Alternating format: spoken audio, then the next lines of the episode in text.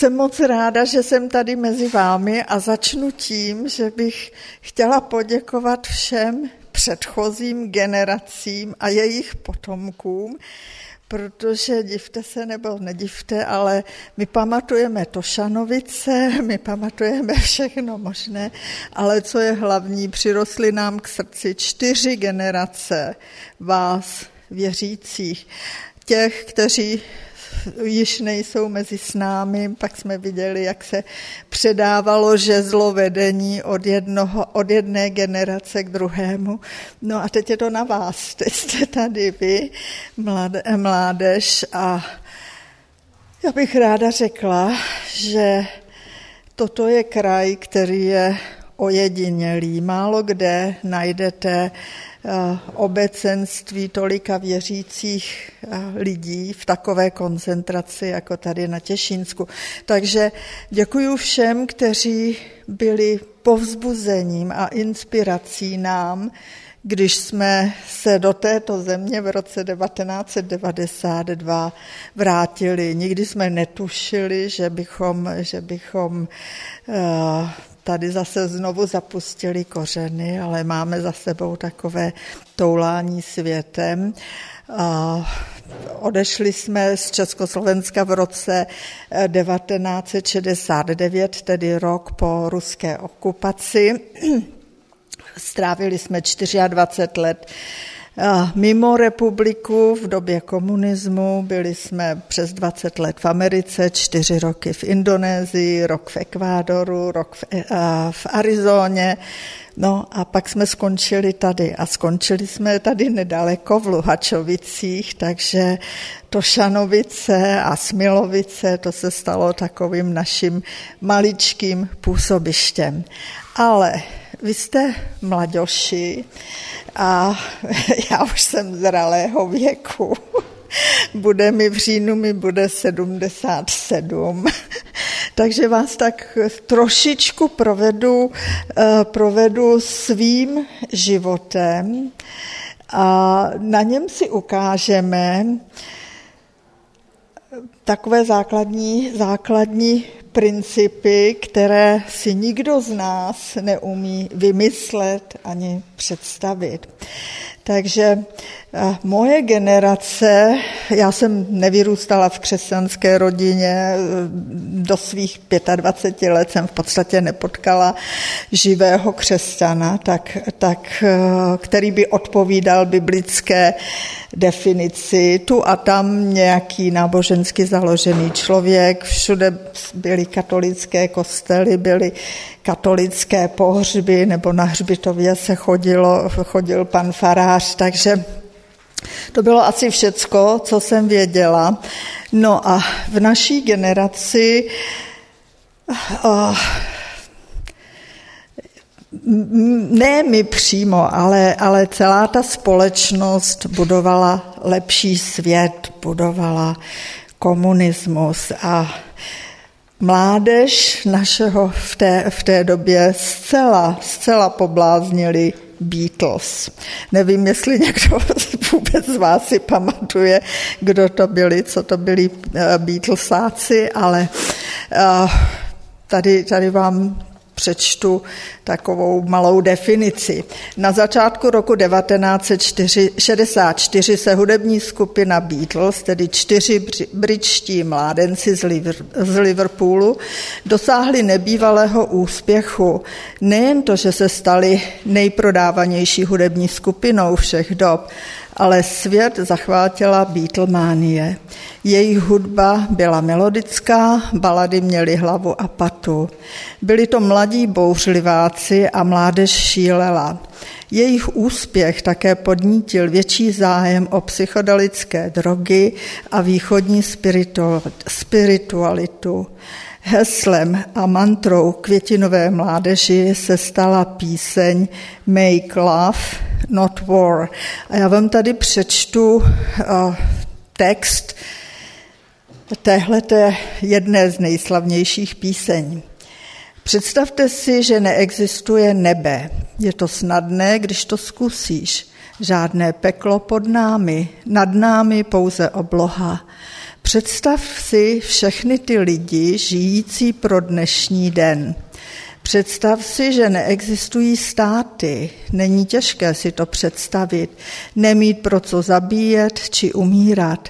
A také žádné náboženství. Představ si všechny ty lidi žijící v míru. Představ si, že není žádný majetek. Zajímalo by mě, zda to dokážeš.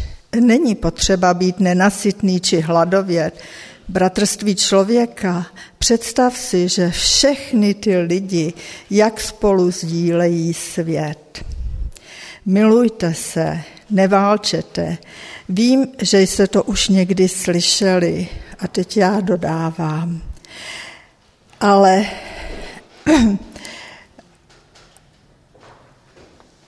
jo, tady já, já jsem dopisovala hodně, ale jo, uh, nemějte, nemějte strach z války, ale strach ze zbabělosti a kompromisů.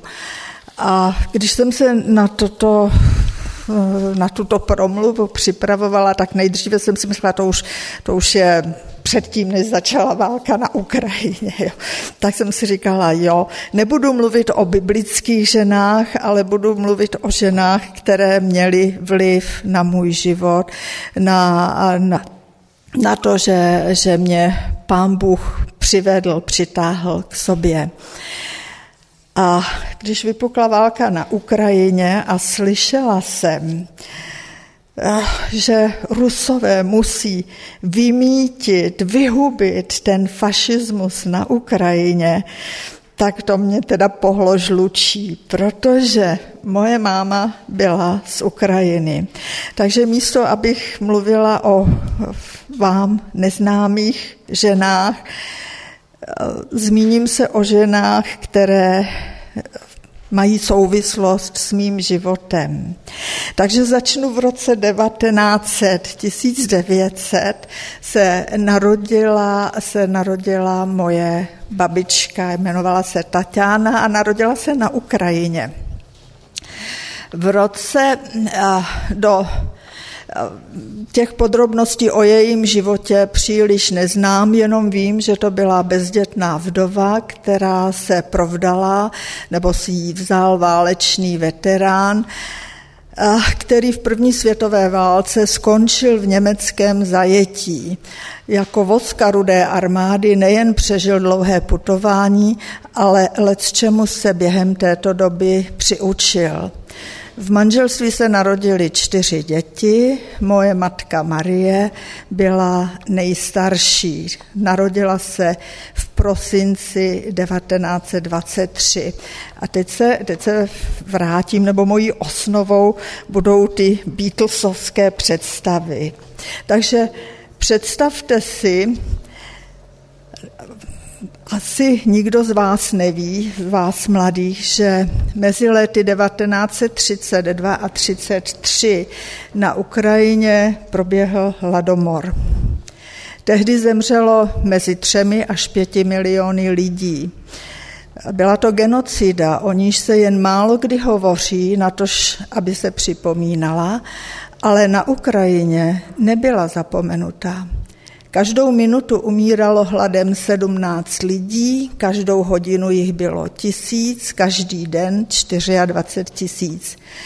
Ukrajinci na rozdíl od eh, eh, koncentračních táborů nebyli za osnatými dráty, nestála tam krematoria, nezůstaly hromadné hroby, živí pohřbívali své mrtvé a utéct nebylo kam.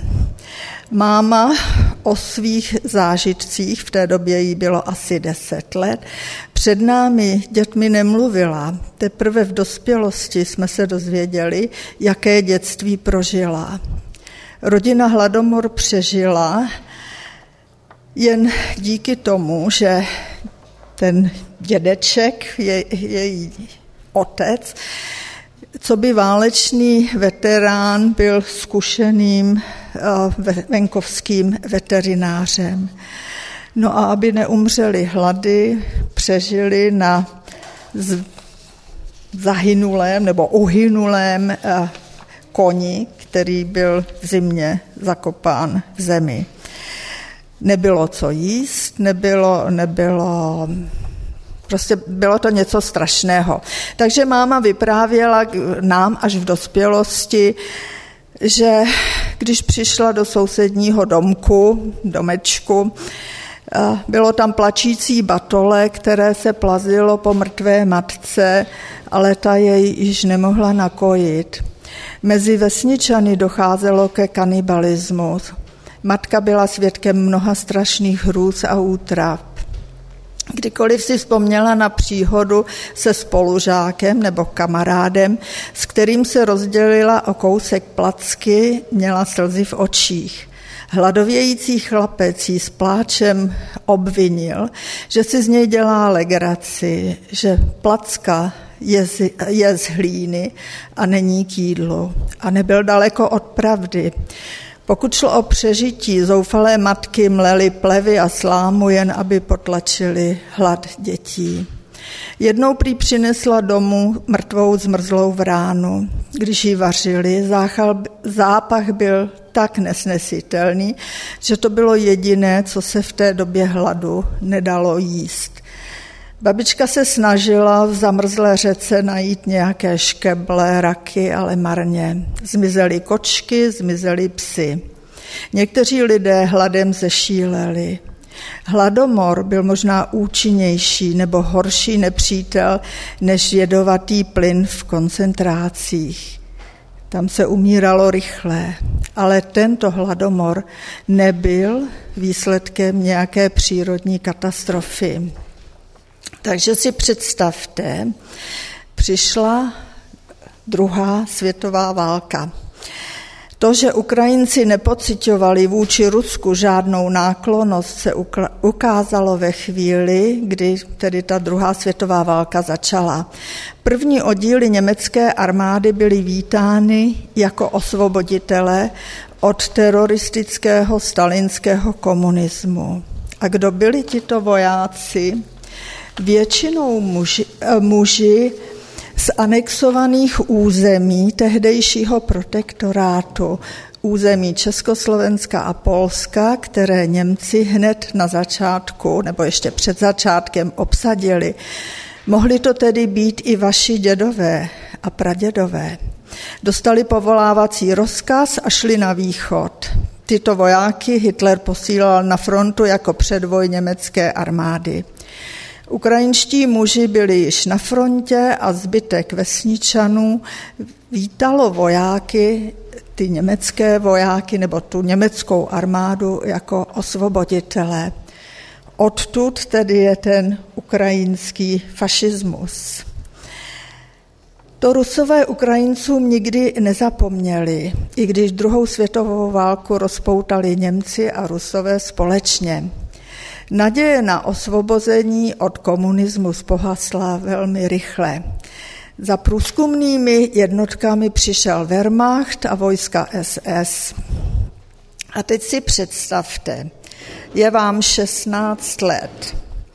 V roce 1941 přišli Němci do vesničky, kde se máma narodila. Ti schromáždili všechny obyvatele do tamní školy a promítli jim propagační film o vítězně postupujících jednotkách a že jsou Němci na Ukrajině vítáni jako osvoboditelé.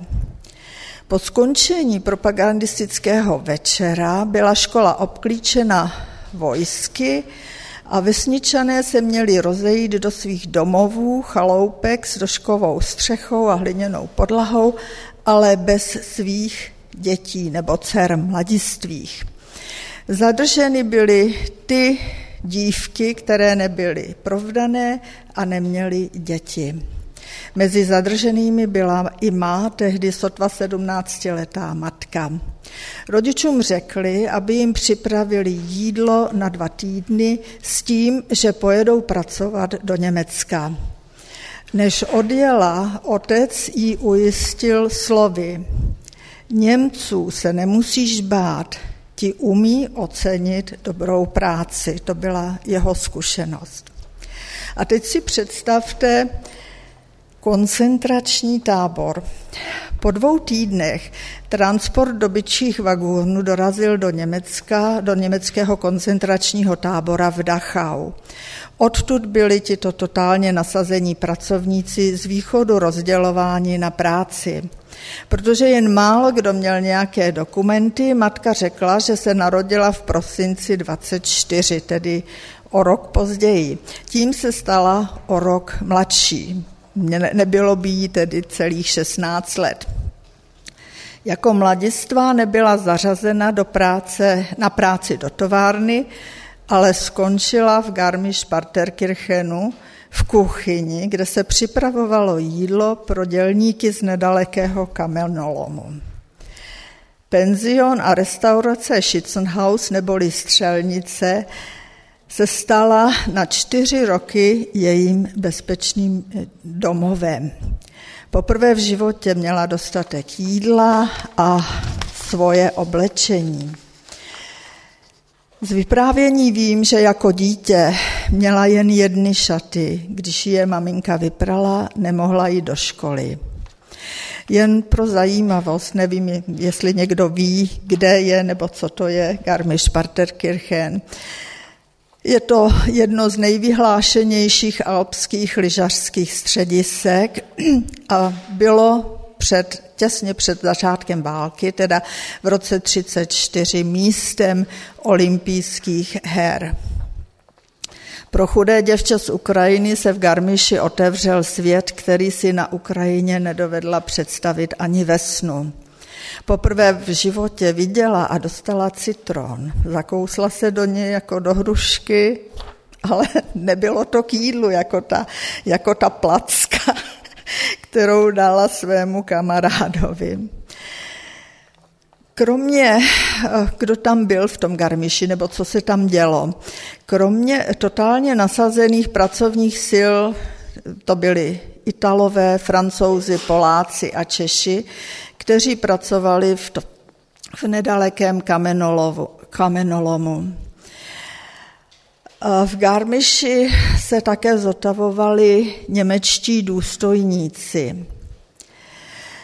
V Garmiši právě v téhleté společnosti, tedy Čechů, Poláků a, a Italů, a ti se, ti se jaksi tak si družili, že a, tak tam se seznámila, tam se seznámila s Čechem, který se později stal mým otcem. Ten ale už byl v Německu od roku 36, tedy několik let předtím, než začala válka, protože když se vrátil z vojny, tak v Československu byla nezaměstnanost a tak, tak se vydal do světa a pracoval, pracoval v Německu. Takže on nebyl totálně nasazený, on měl svobodu pohybu a a byl, byl přijímán jako každý pracující Němec či ne, Němec. No a léta běží a teď si představte, blíží se konec války a Marusia je těhotná.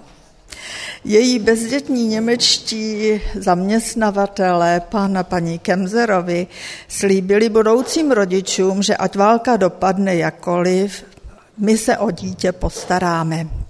Teprve později jsem se dozvěděla, že jsem byla po paní Kemzrové pokřtěna jako Klára. Teď je překlárováno, ale v mé době jsem byla jedna jediná. A když se podíváte na frekvenci jmen, tak v roce 45 se narodil, nebo bylo pokřtěno nebo pojmenováno asi 15 klár a z toho většina byla na maďarské straně, protože v Čechách kláry neexistovaly, takže jsem byla jediná, neměla jsem z toho žádné potěšení, protože uh, vyslovovat Klára, klá, uh, uh, ani já to neřeknu, říkali mi králka. Ale tak eh, zase na druhou stranu každý věděl, kde jsem a kdo jsem. No a teď, přišla, teď přišel konec války, to je ještě důležitá záležitost. V Garmiši nepadl jediný výstřel. Starosta vyvěsil bílý prapor, i když nevěděl, zda budou osvobozeni Rusy nebo Američany. Byli to američané a ve, ve městě byla pohoda, prostě tam se oslavovalo. Oba moji rodiče měli možnost zůstat v Garmiši u Kemzru. Prochod penzionu byli oba těžko postradatelní. Táta měl možnost pracovat pro americkou armádu i s výhledem přesídlení do Ameriky, ale volání domova zvítězilo. Chtěl se vrátit s těhotnou Ukrajinkou domů. Sotva si kdo uměl představit, jak bude vypadat nový svět po skončení války a on skutečně vypadal. Pro mě život nezačal zrovna růžově. První, co Sověti udělali po svém vítězném tažení Evropou, bylo, že schromáždili všechny své občany, kteří byli v Německu na nucených pracech nebo padli do německého zajetí.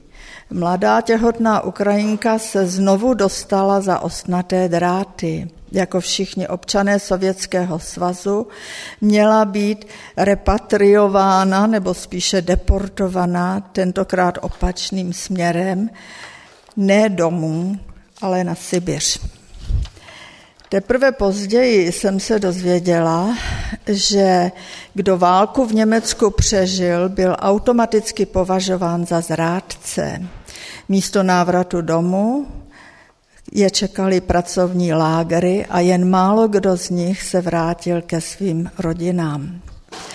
Mojí mámě to trvalo 17 let, než se poprvé mohla podívat domů na tu vesničku, odkud pocházela.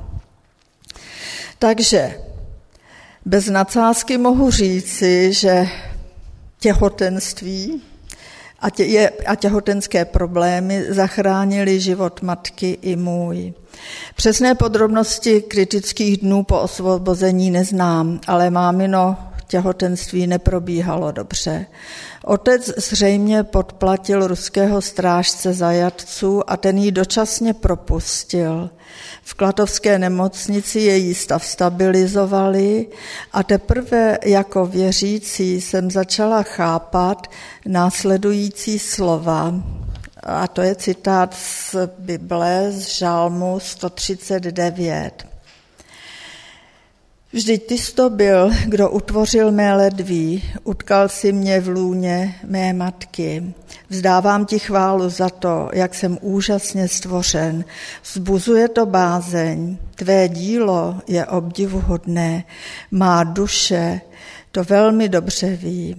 Před tebou nebyla skryta má kost, má kostra. Když jsem byl utvářen v skrytu, utkán v útrobách země, tvé oči viděli můj zárodek a do tvé knihy se zapisovaly všechny dny, utvářeli se, kdy ještě nebyl ani jeden z nich. Nechci, nechci dělat pauzu, ale kdybyste náhodou někdo měli nějakou opravdu neodkladnou, neodkladnou otázku nebo nějakou, nějakou nejasnost, a tady bych, tady bych chtěla zdůraznit, že to, co jsem vám doposud řekla, je jenom součet událostí, na které nikdo z nás nemá vliv. Vy si nevyberete, v které době se narodíte, komu se narodíte. Narodíte se jako žena, jako muž, narodíte se jako bělok nebo černok. Prostě všecko se odehrává podle božího záměru. Ještě dávno předtím, než byl stvořen tento svět. Samozřejmě to je tak, tak hluboká teologická otázka, že na to člověk sám nepřijde, ale když vám pán Bůh otevře oči a uši, najednou začnete vidět všechno jinak. Takže pokročím o kousek dál a teď si představte, je konec války, Německo je rozbombardované, rozmlácené, tam nebylo co jíst, kromě Garmisch-Partenkirchenu prostě hrůza hrůzoucí. No a moji rodiče, otec se chtěl vrátit do Československa. No a protože po válce nebylo kam jít, pokud jste neměli nějaké eh, rodinné kontakty nebo rodina, rodina sídla nebo to, kde se, kde se dalo začít znovu. Takže se nastěhovali do pohraničního Jiříkova. A Jiříkov to byla opravdu pohraniční, to pohraniční městečko, které bylo průmyslové, zůstalo zcela zachováno jenom, nebo Němci byli odsunuti. To město zůstalo ze dvou třetin prázdné, takže ti, ti lidé, kteří se neměli kam uchýlit, eh, začínali tam. Takže moji rodiče tam dostali přidělený domek, nebylo to, nebylo to nic zvláštního, nebo to, ale měli střechu nad hlavou a probíhal odsun Němců.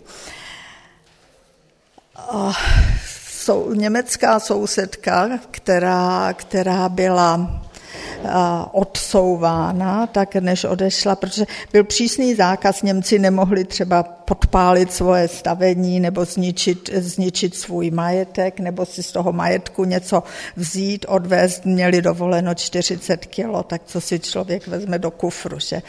Takže ta jim, ta jim ještě přes plot jim přehodila peřiny, dala jim kozu, no a do této, do, do této situace jsem přišla na svět já.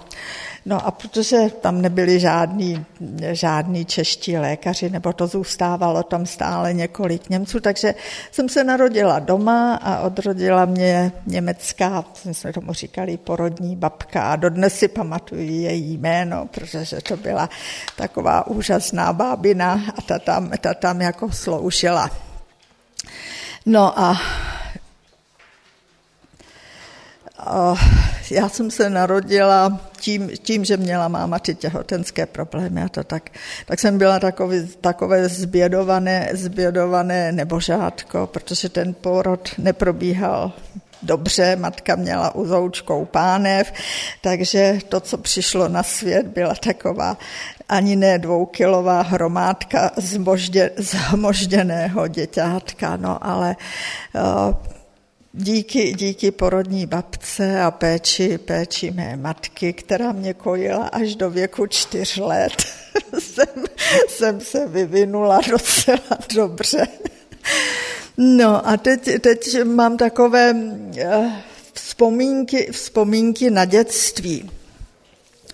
Uh, to bylo ještě předtím, než, než začali vládnout nebo řádit komuni, komunisté, takže uh, tam nebyla nouze o, práce, o práci a byli tam takový drobní zemědělci, nebo později se jim říkalo kulaci a tak dále. Takže máma chodívala pomáhat k sedlákovi, a ti za to dávali pšenici pro slepice no a nějaké brambory, nebo to prostě my jsme museli být úplně soběstační, protože zásobování v té době bylo prachmizerné, všechno bylo na potravinové lístky, takže udržet se při životě to bylo, to bylo veliké úsilí. No a jednou, jednou jsme se takhle vraceli z té, z té práce, kde teda máma pomáhala a já jsem byla ještě v kočárku. A jel, jel kolem na motorce známý, který měl sidecaru. A v té sidekáře byly dvě malinké holčičky a on zastavil a říká, já, já vás vezmu dolů. Takže já bych se mezi ty holčičky krásně vešla, máma s kočárkem by si sedla, sedla za, za toho řidiče a sjeli bychom z kopce dolů. Ale máma odmítla a říkala, ne, ne, my to dojdeme. No a když jsme přišli dolů pod kopec, tak tam už byl obrovský zhluk lidí a motorka byla převrácená, všecko vyvrácené a na trávníku ležely dvě mrtvé holčičky. Takže já jsem tomu nerozuměla, nebo to, ale byl to, byl to takový šok. No a pamatuju si, pamatuju si i na pohřeb těch dvou holčiček, protože oni byli opravdu potlučené, rozmlácené, ale v rakvičkách, v bílých rakvičkách už byly čistonké a přes obličejík měli takovou tu dortovou, dortovou folii. No a máma byla v šoku, nevím, co se stalo, nevím, co se stalo s tím řidičem, jestli to přežil nebo nepřežil, ale prostě byla to veliká, veliká místní událost. No a poskočím o kousek dál. A v Jiříkově, v Jiříkově jsem dokončila základní školu.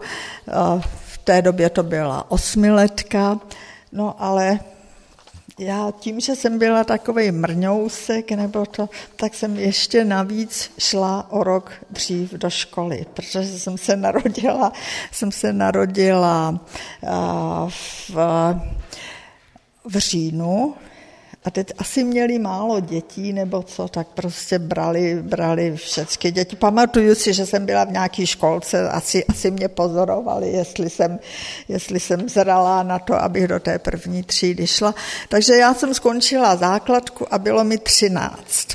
No a v té době a údělem těch mých spolužáků bylo jít do učení tam se jako, tak kdo měl nějaký takový ten stranický profil, nebo to tak ho mohla čekat jiná budoucnost, ale všichni ti sestěhovaní, přistěhovaní lidé prostě ještě nebyli prověřeni, že? No a protože v učení se chodilo na praxi do továren, a mě bylo 13 a do továren se smělo až od 15, tak jsem skončila na střední škole. No a tu, tu střední školu jsem tedy absolvovala a nebylo mi sedmnáct a já jsem měla odmaturováno. Tak zase byla otázka, co se mnou. Že... No a teď si představte, teď si představte, že a, po maturitě se moji rodiče přestěhovali z toho Jiříkova, on tam byl takový docela drsnej, drsnej kraj a moji rodiče jako měli rádi zahrádku a tak dále. Takže ve Štětí vyrostla obrovská, obrovská papírna, tam se dělal velký nábor, nábor jako do provozu a tak, takže táta tam dostal práci i byt, takže jsme se přestěhovali. No a já jsem v těch sedmnácti letech jsem nastoupila do papírny. No a protože jsem byla maturantka, no tak mě nedali ke strojům, abych sešívala krabice na uzenáče, nebo co se to tam vyrábělo. No ale vzali mě do účtárny. Takže rok jsem byla v účtárně, sbírala jsem, sbírala jsem takové pracovní kartičky, kde, kde každá, každá ta šička zapisovala, kolik těch krabic se šila. Já jsem to zase odnesla do kanceláře, tam jsme to zanesli a z toho se vypočítali, vypočítali výdělky a tak dále. No a Plus jsem tedy doprovázela mzdovou účetní a s krabicí odbor jsme chodili pro peníze na výplaty, takže, takže jsme měli v krabici plnou peněz, tu jsme museli potom nasáčkovat a tak, ale to bylo takový od ničeho k ničemu a naskytla se příležitost, což jsem si nikdy nemyslela, protože jsem si říkala, učitelkou bych nikdy nechtěla být, že jsem se přihlásila na dálkové studium na pedagogické fakultě no a, a skončila jsem ve školství. A tam jsem měla, tam jsem měla celkem jako pohodovou dobu, protože jsem se starala více méně o takové ty volnočasové, volnočasové aktivity dětí a mládeže. No a teď přichází zlom mého života nebo vstup do dospělosti. A měla jsem kamarádku, která bydlela tedy taky v tom štětí a Měla nevlastního otce v Ostravě, no a protože já jsem měla už prázdniny, takže jsem nebyla zaměstnaná, nebo měla jsem volno a ona mi říkala, hele, pojď se mnou, já bych se ráda podívala na mého nevlastního, na, na otčíma nebo nevlastního otce. Já jsem říkala, jo, tak v Ostravě jsem nikdy nebyla, tak pojedu. Takže jsme se domluvili, vyjeli jsme, ale do Ostravy jsem dojela já sama, a ona jela někam jinam, ale to jsem se dozvěděla až kam a proč. No a tam, jsme, tam jsem se teda sešla seš, na té adrese, kde jsme měli spolu být a tak dále. No a ten její otčím říká, hele, moje curka nepřijela, seš tady ty, ty se tady vdáš a ty v Ostravě zůstaneš. No tak eh, mě bylo, já nevím, necelých 18 nebo 18, tak jsem se tomu akorát zasmála, ale šli jsme spolu na oběd a tam si k nám přisedl pán, muž, kteří ti dva se znali. A ten příchozí říká, hele ty Tonku, ty máš syna, už je ženatý. No a tak já jsem to brala úplně jako, jako žertík nebo to, no ale pak jsme, pak jsme společně nějak odešli, no a došli jsme teda tam, kde já jsem byla ubytovaná. No a ten můj doprovod zazvonil, pardon, zazvonil na dveře zvonku vedlejšího bytu a otevřel Pavel, můj manžel budoucí. A ten dotyčný mu říká, ty tady ti vedu nevěstu, bereš nebo nebereš? No a, a tak, co, co se všecko dělo kolem toho a tak dále. Prostě do roka jsme se vzali. Takže jak jsem k tomu přišla, ví jen pán Bůh. No a já jsem se přestěhovala do Ostravy, ale to není ještě, to není ještě všem dnům konec. Narodili se nám, po dvou letech se nám narodili dvě děti, v 68. se narodil v 67. se narodil první a v, 60, v březnu 68. se narodil druhý. No a teď si představte, že vás ráno probudí telefon a někdo volá okupace, jsou tady rusáci. No tak to byl naprostý šok, ačkoliv tam určité varování bylo, protože můj táta uh, byl takový prognostik, analytik, ale, ale selského rozumu. Jo? A ten vždycky říká, jo, poděkujte večer, otočte se směrem k Moskvě, pokloňte se a poděkujte, že jste prožili další klidný den. Takže on, on měl své zkušenosti z Německa, on, on věděl prostě, jak se věci mají a dějí. Takže objevili se Rusáci, no a my jsme, my jsme měli dvě malé děti rok a půl rok, když, když, nebo rok, rok a půl a půl rok. No tak jsme byli úplně zdrceni, protože jsme si říkali, to nezvládneme, ale do toho, do toho bych dala ještě takovou malou poznámku, že tím, že byla máma z Ukrajiny a jela se domů podívat poprvé po 17 letech, tak to mě tenkrát bylo 13, když jsem s ní jela. A po druhé, po druhé jsme tam byli už s Pavlem, jako s manželem. No a my jsme tu Ukrajinu teda projezdili horem, horem dolem, nebo prostě dostali jsme se do míst, uh, která, do kterých se jako normální turista nepodívá. Museli jsme, museli, jsme si teda vyprosit, vyžádat, vyškemrat povolení, abychom mohli, mohli jet k Černému moři. No ale naštěstí byl, byla tam místa, která byla nedovolená, zakázaná, zaprščoná, protože tam byl nějaký vojenský průmysl, tak aby náhodou jsme nebyli špioni, že? No ale my jsme si to projeli a zažili jsme tam tedy uh, ten duch a asi, asi tomu málo kdo rozumí, jaké nebo proč jsou ty vztahy mezi Ukrajinou a Ruskem takové, takové jaké jsou. A ta země žila a žije ve válečném stavu, ale ne ve, ne, nebylo to jako v aktivním válečném stavu, ale ze strachu z války. To bylo neuvěřitelné, my jsme, my jsme prostě nechápali, proč a jak mohou, mohou lidé žít v takovém napětí, v takovém stavu, že, že prostě nepřítel, fašisté, kapitalisté, prostě hrůza. No a zažili jsme tam takové situace, kdy jsme si říkali, no tak tady skutečně ta druhá světová válka neskoč, neskončila. My jsme třeba nastupovali na loď a tam byla taková rvačka dostat se na tu loď. My jsme, my jsme zůstali stát úplně na konci a jenom jsme to sledovali. No a nakonec vyšel na ten, na, k tomu schodišti kapitán, vystřelil do vzduchu a řekl, jestli se nezařadíte a nebude pořádek, tak loď neodplouvá. Takže se všichni nalodili. My jsme se nalodili taky a bylo tam, bylo tam jediné místečko, tam nikdo nebyl. No. Oni věděli, my jsme nevěděli. to bylo přímo nad motory té lodi, takže jsme jeli dva, dvě, dva dny a dvě noci a takhle nám to tam drnčelo. No, takže my jsme měli, my jsme měli tu, tu zkušenost, tu, v podstatě tu hrůzu v sobě, co nás čeká s ruskou okupací. No a byli jsme z toho zdrcení, zničení, smutní, protože jsme si říkali, no to jo, s, dvěma, s dvěma v podstatě batolaty se utíkat nedá.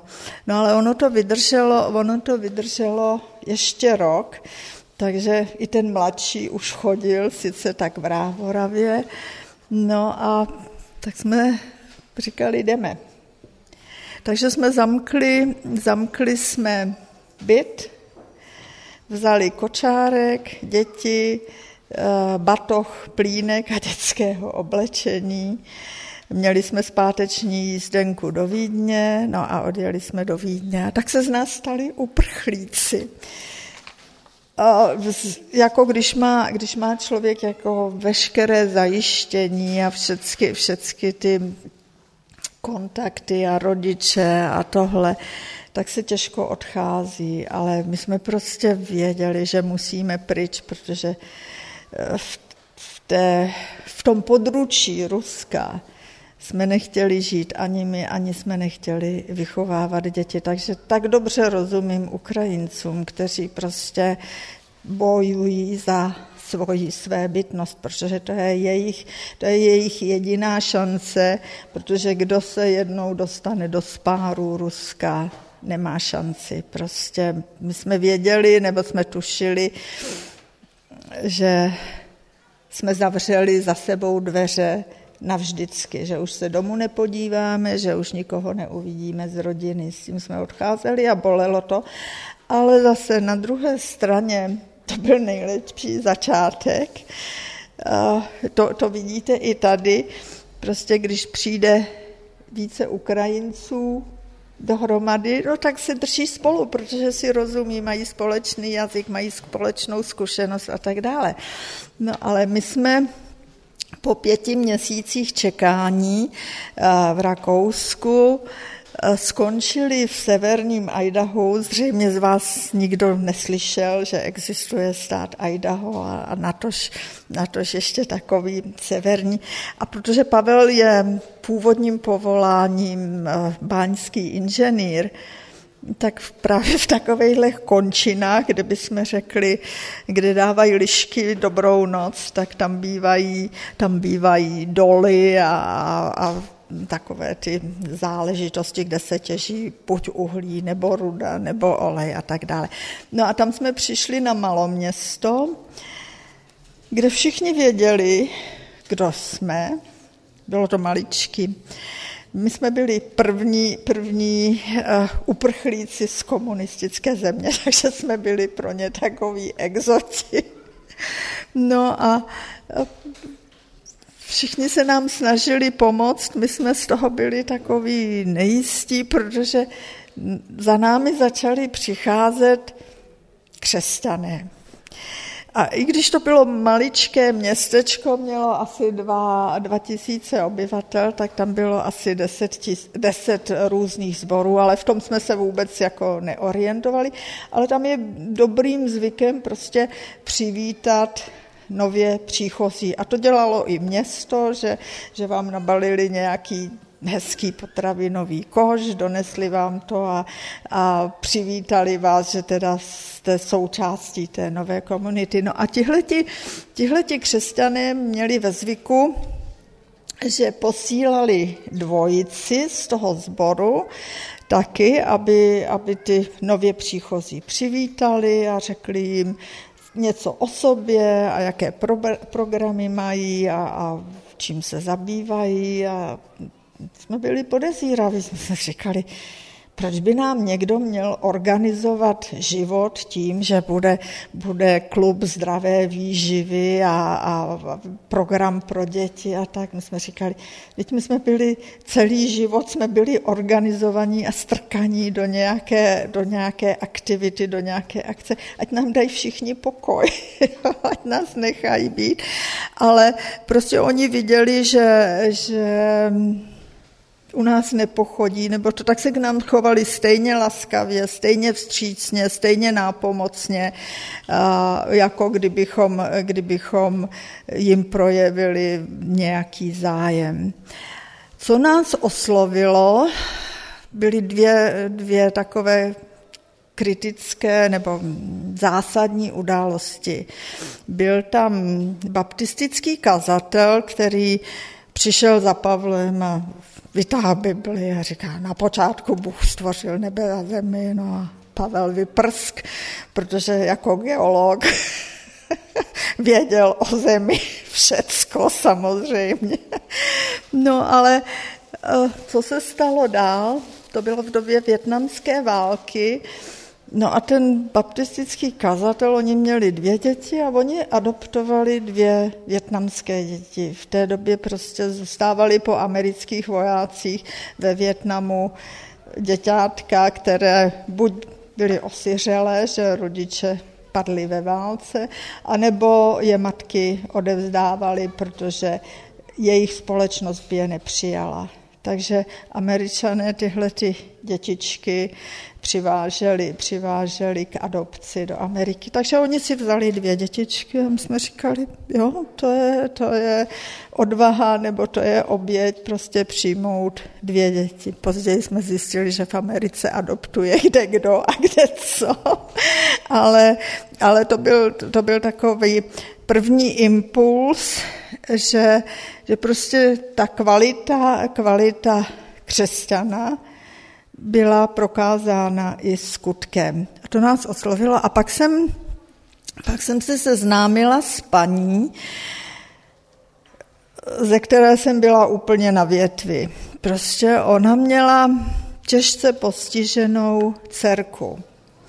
Té, té holčině, nebo to už byla žena, to bylo asi 25 let, ona byla přikurtovaná na takovém železném vozíku, Uh, ona nemluvila nic, prostě vydávala jenom takové skřeky a teď jí tekly sliny a všecko. Já jsem z toho byla zdrcená, protože tady odsud, já jsem neviděla nikdy tělesně postiženého nebo handicapovaného člověka, protože v době, kdy my jsme vyrůstali, všichni lidé, kteří nebyli schopni jako života, života ve společnosti, tak byli uklizeni, byli schováni v nejrůznějších zámcích, útolcích, eh, klášterech a tak dále. Takže já jsem se s tím nikdy nesetkala. A pořád mi vrtalo v hlavě, jsem si říkala, jak ona to snáší, jak se s takovou situací vyrovná, protože já tím, že jsem vystudovala ten pajdák, tak jsme měli všechny ty vývojové psychologie a takové a makové a všecko. A já jsem si říkala, prostě na takovouhle věc já bych ne, nebyla připravená, já bych to nikdy nedokázala. A ona, ona byla taková klidná, veselá a to a ona říká, víš co, hele, já vím, že pán Bůh nám dal takovou dceru, protože věděl, že se o ní budeme umět postarat. A pak říká, no a když je mi těžko, tak já si vezmu Bibli a čtu si v Bibli. A ona ji tam skutečně měla. No já jsem z toho byla úplně skoprněla, protože jsem si říkala, tak žádná psychologie, žádná pedagogika, žádná eh, by, mě, by mi nedokázala takovýhle klid dát. Ale i když jsme Bibli od někoho dostali, tak prostě ležela, ležela mimo, mimo zorné pole našeho zájmu. No a v Idahu jsme byli pět let. Bylo to malo město, bylo to mrňavé, byly, bylo to, ta, příroda, ta příroda byla divoká, tam prostě chodili medvědi k domům a tak takže tam jsme si užili, ale my jsme poznali Američany takový, jací jsou. Tam prostě před námi a s námi nikdo nehrál žádné divadlo, protože prostě nás vzali mezi sebe a jestli se ti to líbí nebo nelíbí, to nikoho nezajímalo. Ale já jsem byla překvapena. V tu dobu, v tu dobu bylo běžné, že ty rodiny měly tři, čtyři děti a když žena otěhotněla ve čtyřicítce, tak se nikdo nehroutil. Prostě pán Bůh dal, nebo přišlo, přišlo další děťátko, které přivítali, vychovali a tak dále. A já jsem si říkala, jak je to možné, to byly většinou ženy, které byly vysokoškolsky vzdělané a teď oni prostě utrácí svůj čas tady péčí o děti. to, mi vůbec, to mi vůbec nešlo do, do hlavy.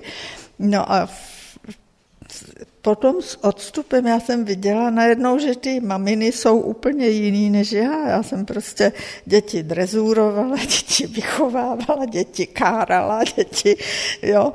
Občas jsem je vypleskla, protože si to, protože si to z mého pohledu za, jako zasloužili. Ale ty matky byly v naprostém klidu a to bylo samý, samý miláčku, zlatíčko a, a tak a úžasný, jak, co všecko stvořili a mé standardy, které se měla na děti, těm dětem víceméně ubližovaly, že jo? ale to mi došlo, to mi došlo až mnohem později. Potřebujete pauzičku? Jestli, jestli máte někdo otázku, nějakou neodkladnou, nebo mám, nebo mám pokra- Já nemám totiž hodinky a nevím, nevím, jaký je čas, kolik mi zbývá, co mi zbývá. Kolik? A je to do 12.15, nebo jak to máme? Ne, nebo ne, tady už začne oběd, že jo? Jo. Tak co vás zajímá nejvíc? Jak jsem uvěřila. Nebo já můžu, po, já můžu, no, já můžu pokračovat, není, není problém, jenom bych chtěla dát příležitost vám, abych neměla monolog celou dobu. Já, já, já. no. Jo, to, vám, to, je teda, to je teda strašně zajímavý, protože to jsem nějak přeskočila. A moji rodiče se nemohli vzít až do 53. roku, do, do té doby, než zemřel Stalin. Takže já jsem měla sovětské občanství, ukrajinskou příslušnost a mé, mé rodné jméno bylo Klimenko. Pak, pak, zemřel, pak zemřel Stalin, takže se museli změnit všechny moje, moje eh, papíry, protože otcovství bylo teda přiznáno mému tátovi a mohli, mohli se vzít. No a v 53. potom dostala máma i české občanství, ale mezi tím táta jezdil každé tři měsíce do Prahy, prodlužovat mámě výzum, protože máma se bála vstoupit na půdu ruského vyslanectví, protože by ji okamžitě deportovali. Jo, to by ji zbalili. A to jsme se dozvěděli taky až později. Byla takzva, akce, takzvaná směrš, kdy, kdy Rusové vyloženě lovili své občany, a ať to byli emigranti z první světové války, nebo to prostě oni je pochytali, jak mohli a všecko šlo na Sibiř. Tam se nikdo, nikdo nevracel domů. A když jsme tam byli na té první návštěvě, tedy po 17 letech, tak eh, babička bydlela na vesnici, sestra bydlela v Dněpropetrovsku, dneska je to Dnipro, takže já sleduju velice, velice pozorně, co se tam děje. No takže my jsme jeli tedy za, za tou babičkou a tam nebyla ani železnice, tam jo, na té, na té venkovské Ukrajině, teď se hodně se změnilo, ale stále je to obrovská země. Takže jsou tam místa, kde, kde není ani vlak, ani silnice, natož No a teď, teď jsme vystoupili, vystoupili na tom nejbližším nádraží a tam na nás čekal jeep, takový to terénní vozidlo. No, naložili nás a jeli jsme. A teď jsme viděli na obzoru takový bílý proužek. Já jsme si říkali, co to je, co se děje. No tak jsme jeli, jeli, jeli a najednou jsme byli uprostřed toho, toho bílého, bílého uh, kruhu a to byly všecko ženy v bílých šátcích z okolních vesnic, který se přijeli podívat nebo přišli podívat na tu jedinou, která se jim tam vrátila, protože ty jejich, i když přežili válku, tak už se domů nedostali. Takže to, byla, eh, to, bylo, to bylo takový pláč, takové kvílení, prostě, eh, když, když tam byli, teď se to samozřejmě oslavovalo a zapíjelo vodkou, to, to byly nekonečný, ty to, to vozili v kufrech samohonku, no a muži, muži prostě chodili, se styděli, chodili pít za barák.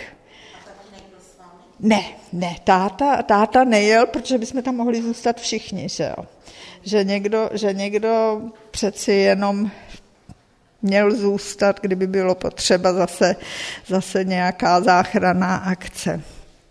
Takže to bylo, to bylo jako uh, neskutečné toho, toho pláče, těch slz. A ti muži, ti muži, kteří se teda chodí, chodili schovávat, schovávat za tu chalupu, tak to byli muži, kteří neměli ruku, neměli nohu, prostě váleční veteráni, kteří tedy na té frontě přežili, ale vrátili se domů. A ty ženy, ty ženy prostě tyto po válce všecko oddřeli. Prostě muži se upíjeli k smrti, a ženy, ženy držely, aby ty, ty rodiny uživily. Takže eh, tam oni, oni snad od cara, nebo ještě předtím, oni neměli nikdy, nikdy prostě klid, pokoj, pohodu, spokojenost, prostě jenom, jenom samé neštěstí.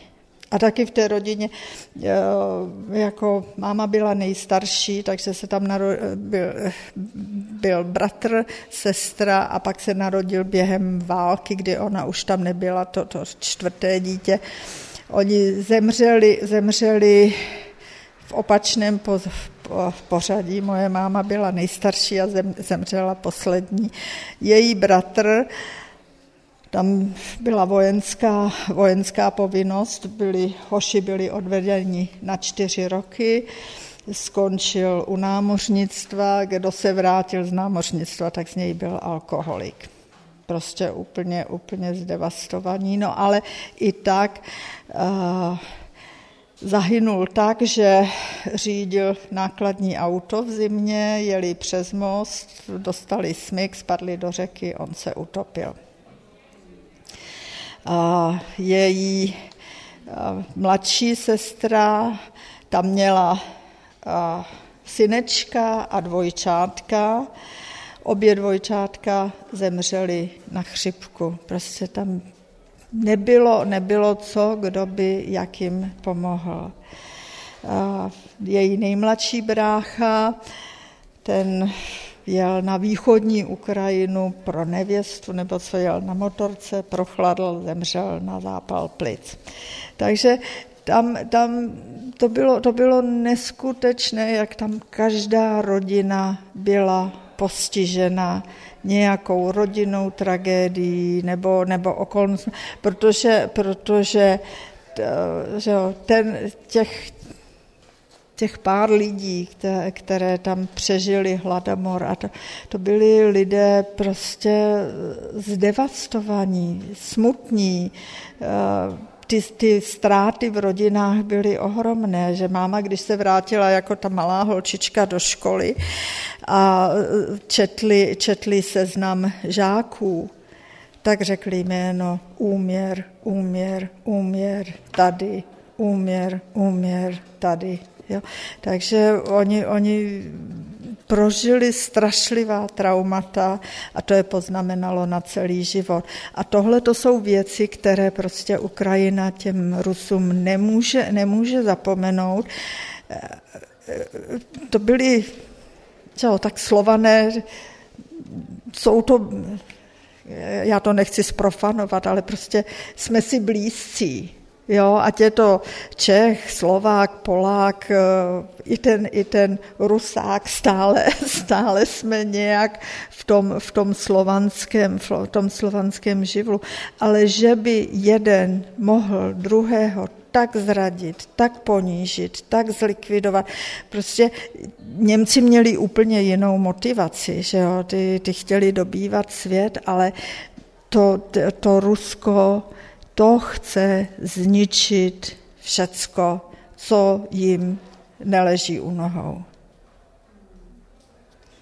Jak dopadne tahle ta válka? Nevím. Já jsem říkala tady ráno eh, děvčatům, co naproti nám seděli, oni byli z Donbasu a říkali, no ale my se chceme vrátit domů.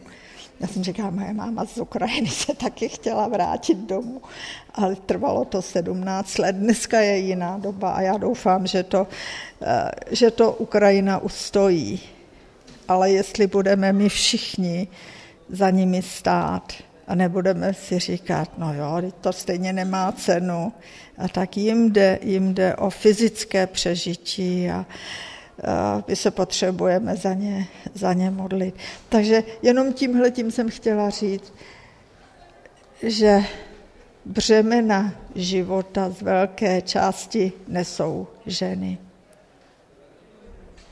A proto je, proto je třeba, abychom, abychom se navzájem povzbuzovali, potěšovali, dávali si naději a, a důvěřovali, že ta druhá část, ta druhá část, jak jsem říkala, že náš život stojí na součtu okolností, ale ten výsledek je součin událostí, ve kterých máme možnost buď se přidat na tu stranu, nebo na tu stranu důvěřovat, nadávat, eh, pomáhat, kolaborovat, zradit. Nikdo z nás nevíme, jak bychom se v té situaci zachovali. A to je taková veliká výzva. Prostě přemýšlet i o těchto, těch, vážných věcech. Co bych dělal, kdyby mi řekli, nebo rodičům řekli, připravte jim raneček, příští 14 dní pojedou vlakem, ať mají co na cestu. A už je neuvidíte. Takže všecko patří Pánu Bohu, všecko je nám dočasně propůjčeno a tak se potřebujeme, potřebujeme připravit i na horší chvíle. Když bude dobře, jenom dobře, ale může být i velmi zlé. Takže já vám děkuju, holky. Ano. No, velice, velice jednoduše. to, to si pán Bůh, pán Bůh mě prostě vyplesknul. Já jsem nehledala, jo, netoužila, nebyla jsem v depresi, neměla jsem, prostě byla jsem taková tak mírná feministka z dnešního, z dnešního hlediska, protože jsem si říkala, tak za všechno nesu odpovědnost, proč bych se měla obracet k nějakému pánu Bohu, když je mi těžko, když si na něj nevzpomenu, eh, když je mi dobře, to bych byla pokrytec, no, takže jsem se takhle eh, pišnila sama, sama sebou. No a Pavel uvěřil. První, když mi to oznámil, tak já jsem říkala, no tak se svoknul, on se zbláznil, ale nějak jsem se zase utěšovala svým humanistickým způsobem. Jsem si říkala, tak za holkama nechodí, alkohol nepije, nemláčí mě, tak mám jenom blázna, no snad ho to přejde. No a on začal chodit, eh, začal chodit eh, jako do sboru, hledal si nějaké místečko a jeden spolupracovník mu řekl, hele, běž se podívat do Grace Community Church, někteří to znáte nebo neznáte, prostě to, ta služba má svůj dosah i tady. No a já jsem říkala, jo, tak nebudu, nebudu trhat rodinu. No a bylo jedno kázání, které uh, na internetu je přes tři tisíce kázání od MacArthura, jo? ale to, které mě ubilo, byla role ženy v dnešní společnosti z efeských. No a když to tam teda vybalil, tak eh, kdyby, kdyby to byly názory muže nebo chlapa nebo někoho, kohokoliv, tak bych se zvedla a odešla bych. Ale on citoval Bibli a to se vracím k té mamince. Já jsem měla respekt k Bibli a tam se mi, tam se mi teda rozsvítilo, protože jsem viděla a život mé matky, manželství mých rodičů, život svůj, manželství našich dětí dorůstaly do náctiletých klackovských let a to jsem si říkala, tak to je můj konec. Jak to, že jsem tohle nikdy neslyšela? No a když na konci oznámil, že příští týden bude mluvit o roli mužů, tak se ve mně ozvala taková ta ne pomsta, ale odplata příští neděli to schytáš i ty a já jsem se nemohla dočkat. No a to byl, na, to, to byl můj konec. Pavel ten, ten jako na to šel teologicky a tak a já jsem na to šla úplně, prostě potřebovala jsem, aby mě někdo srovnal. A ten někdo, kdo mě srovnal, byl pán Bůh, protože to nebylo z mého poporu, vůbec ne, ale On si mě přitáhl, ale než jsem pochopila všechny ty souvislosti a důsledky a tak dále, tak samozřejmě to trvalo. A právě tam mě hodně pomohly všechny možné ženy. Ano.